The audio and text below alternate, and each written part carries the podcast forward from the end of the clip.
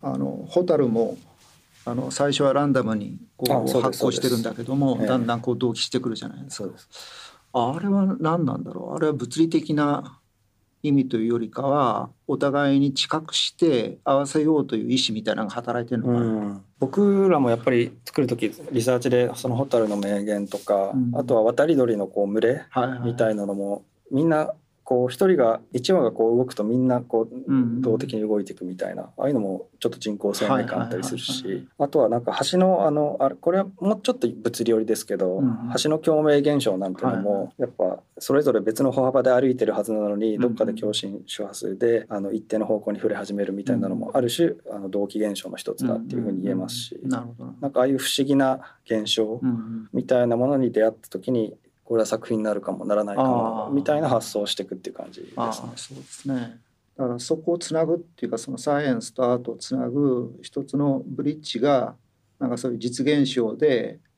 あのちゃんと読み解けば物理に基づくちゃんとした式で表されるものがあるんだけども、うん、それがなんか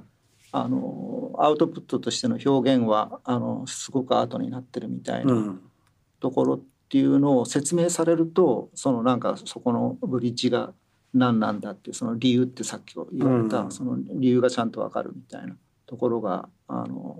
ミソだなっていう、ね、そうですね、うん、あの蛍の明滅一つ取ってみてもじゃああれを可聴化した時に同じように美しさを感じるかっていうとそうじゃないかもしれないし、そうかもしれないじゃないですか。だからなんかある種のこう今でしかできないその data sonification とか data visualization っていうのもある種一つ方法としてあるんでしょうし、なんかそういったものに興味がありますかね。アナログな現象なんだけど、デジタルによって少し見え方がアップデートできるとか人の知覚できなかったような、うん、感覚を使ってある種の表現になってるとか、うん、そうすると同じ現象でも見え方とか捉え方が変わってくるので、うん、それは逆にあの研究者の側にもある種の学びやフィードバックになるのかなっていうふうに思ったりもしますし、ね、なるほどね。そうですね。あのまあ今僕小野速記にもあのちょっとだけ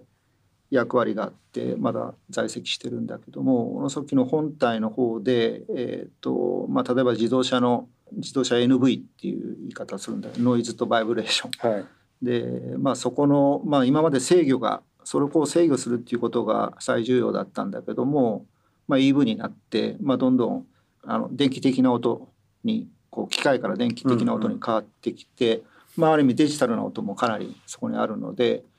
えーと、そこの音作りだとか、まあ、本来の車移動体としての車の、えーまあ、移動してる時の、まあ、当然ロードノイズっていうのがベースとしてそう逃れられない音としてあるんだけどもその上側に、えーと、どういうものがあるべきかみたいな議論が結構各自動車メーカーでされ,、うん、され始めてるんですよ今。で今までそのノイズを消すっていうことにものすごく長けてた人が長けてたあの組織がある意味クリエーション側にこう少しシフトしていってるっていうか、うん、そういうところにこう出番がすごくあるんじゃないかなと思うんだけど、うん、言える範囲っていうか言えないことの方が多いかもしれないけどそうそういう仕事っていうのはこうあの呼びかけみたいなのはありますか？自動車関係ですか、えー、まあ、自動車関係じゃなくてもいいんだけどもそれ実、えー、っと製品プロダクトのサウンドデザイン的な話、うん、あそういうのもそうですね、うん、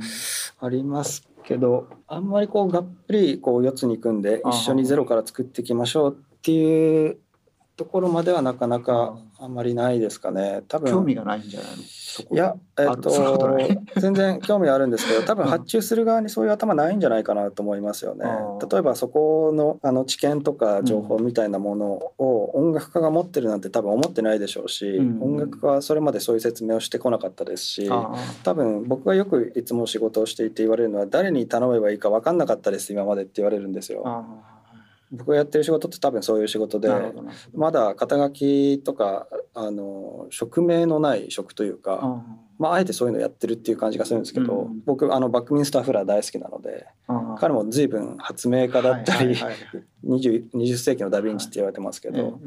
まあ、だからクリティカルパスっていうやつなんですけど。まあ、なのでなんかもうちょっとこうなかなか一つのこうマーケットとしてまだ成熟してないでしょうし、うん、あのアメリカとかイギリスでは専門のサウンドエージェンシーみたいなものがすでにあって、うん、ある種空間を作る時はこういうデザインロジックで、うん、まさに建築設計事務所のようなものですよね、日本の場合はどうしても音楽って一言で言ってしまうとあの何かテレビやラジオでこう流れている音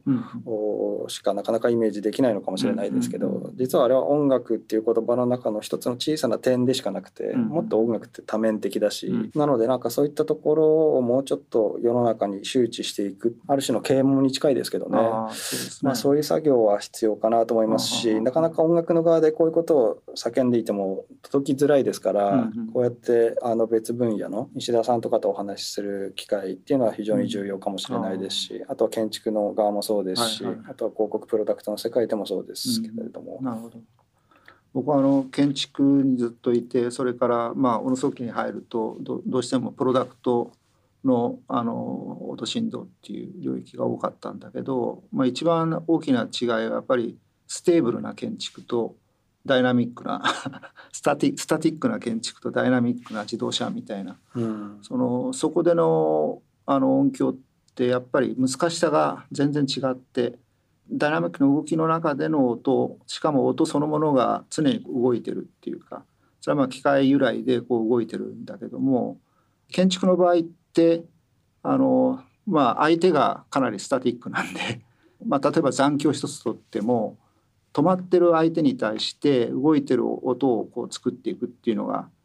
意外と計算も簡単だし、うん、えー、その計算と実態っていうのがよく合うっていう、うん、そうそういう経験をしてきたんだけど、うん、ダイナミックのものって本当難しいなっていう 気がしてて、うん、そういうダイナミックなものを相手にするっていうことっていうのはまあ建築の領域が多かったんで少ないと思うんだけど。まあ、音楽で言えば DJ みたいなもんなんじゃないですか？リアクティブにどう反応していくか、はいはいはい、あれがまさしく最たるもので。うん。だからそれでいうと音は意外とどちらもこう応用が効くのかもしれないですね、うんうん、性的なものに対して精緻にこう設計デザインしていくっていうこともできるし、うんうん、あとはもうもっとよりあのリアクティブに反応していくってこともできますしそれは人が反応するのかアルゴリズムが反応させるのかいろいろアプローチあると思うんですけど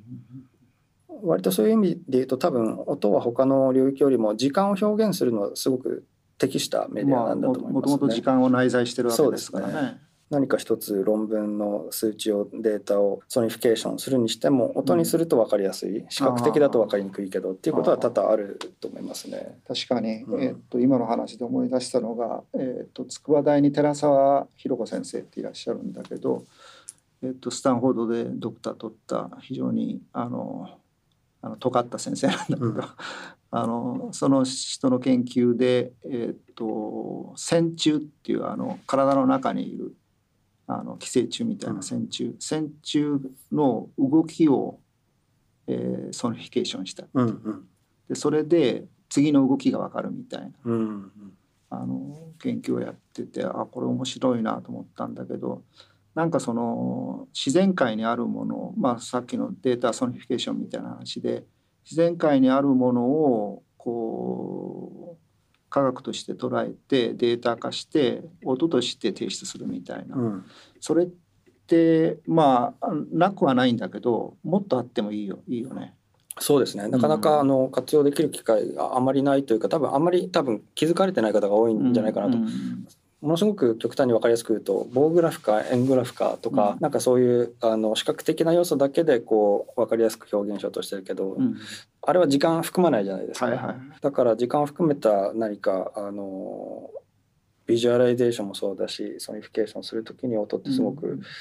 役立つなとは漠然と僕も研究者じゃないのでどこでどう役に立つのかわからないですけど、まあ、潜在的な需要はすごくあるな、あるだろうなっていうことは思います、ね、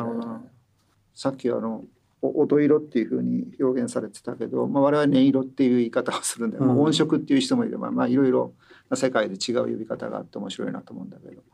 その音色って例えばあの我々 FFT アナライザーっていうのを売ってるんですけども、うん、FFT ってそのまあ当然あのある時間幅は必要なんだけどもあのそれをもう極限まで小さくして微小時間にしたとしても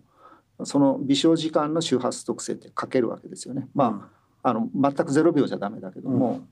あのほんのわずかな微小時間でのあの周波数特性って描けるんだけどもそれは何の意味もないわけですよね。うん、ででそだただそれそれが時間的にこう時々刻々とこう変化しているものが音色を作るわけじゃないですか。うん、ですから要素としては必要なんだけども、うん、その要素単独ではな何の情報もないっていうか、うん、そういう時間を内在してる音っていうのにこう興味は尽きないんだけど、うん、あのそういう物理的なアプローチとそういう最終的に音楽っていうか音になった時の聞いた感じっていうものっていうのがまだまだ物理量としての解析力が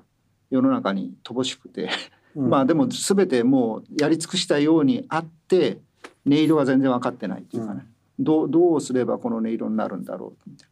その時々刻々と変化する周波数特性が音色を作ってるんだけどもそれをどうコントロールすればこんな音色になるっていうことが物理的に説明可能じゃまだないっていう、うん、そこにまだまだなんか余地があるんじゃないかなっていう、まあ、小野速記がやんなきゃいけない余地があるんじゃないかなって気が、うん、あのしたりするんですけども。